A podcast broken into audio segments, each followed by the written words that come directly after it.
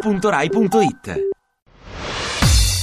Ovunque sei, Mi chiamo Simone, sono l'inviato di Ovunque Sei. Che cos'è il cibo etico? proviene da strutture o da realtà che non sfruttano altre realtà. Cibo etico, penso sia un cibo coltivato eticamente, prodotto eticamente. Eh, Tu fai uso di cibo etico? Penso, credo, ma forse no. Che cosa significa cibo etico? panino al salmone. eh. Cioè, tipo, e quindi mi fa bene, quindi è etico per me. Che vuol dire? Allora, o una sostenibilità etica del cibo, no, solo questo, perché sennò è cibo etnico, che è un'altra cosa. Tu preferisci il cibo etico o il cibo non etico? Mi piace solamente il cinese eh, etico. Per il cinese cosa ti piace in particolare di etico? Gli antipasti, mi piacciono i ravioli, i involtini. Oltre alla cucina etica giapponese, ti piace anche la cucina etnica giapponese? Che cosa significa etnico? Etnica significa che praticamente tu ti prendi cura di dove viene coltivata una cosa. Che mi frega, cioè io basta e mangio.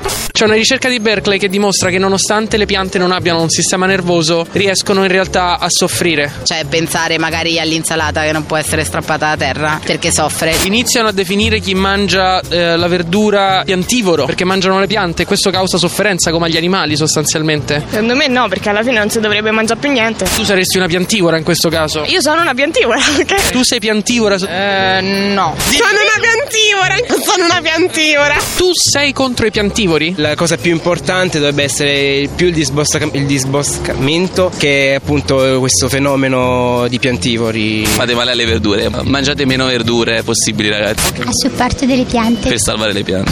ovunque sei. Ti piace Radio 2? Seguici su Twitter e Facebook.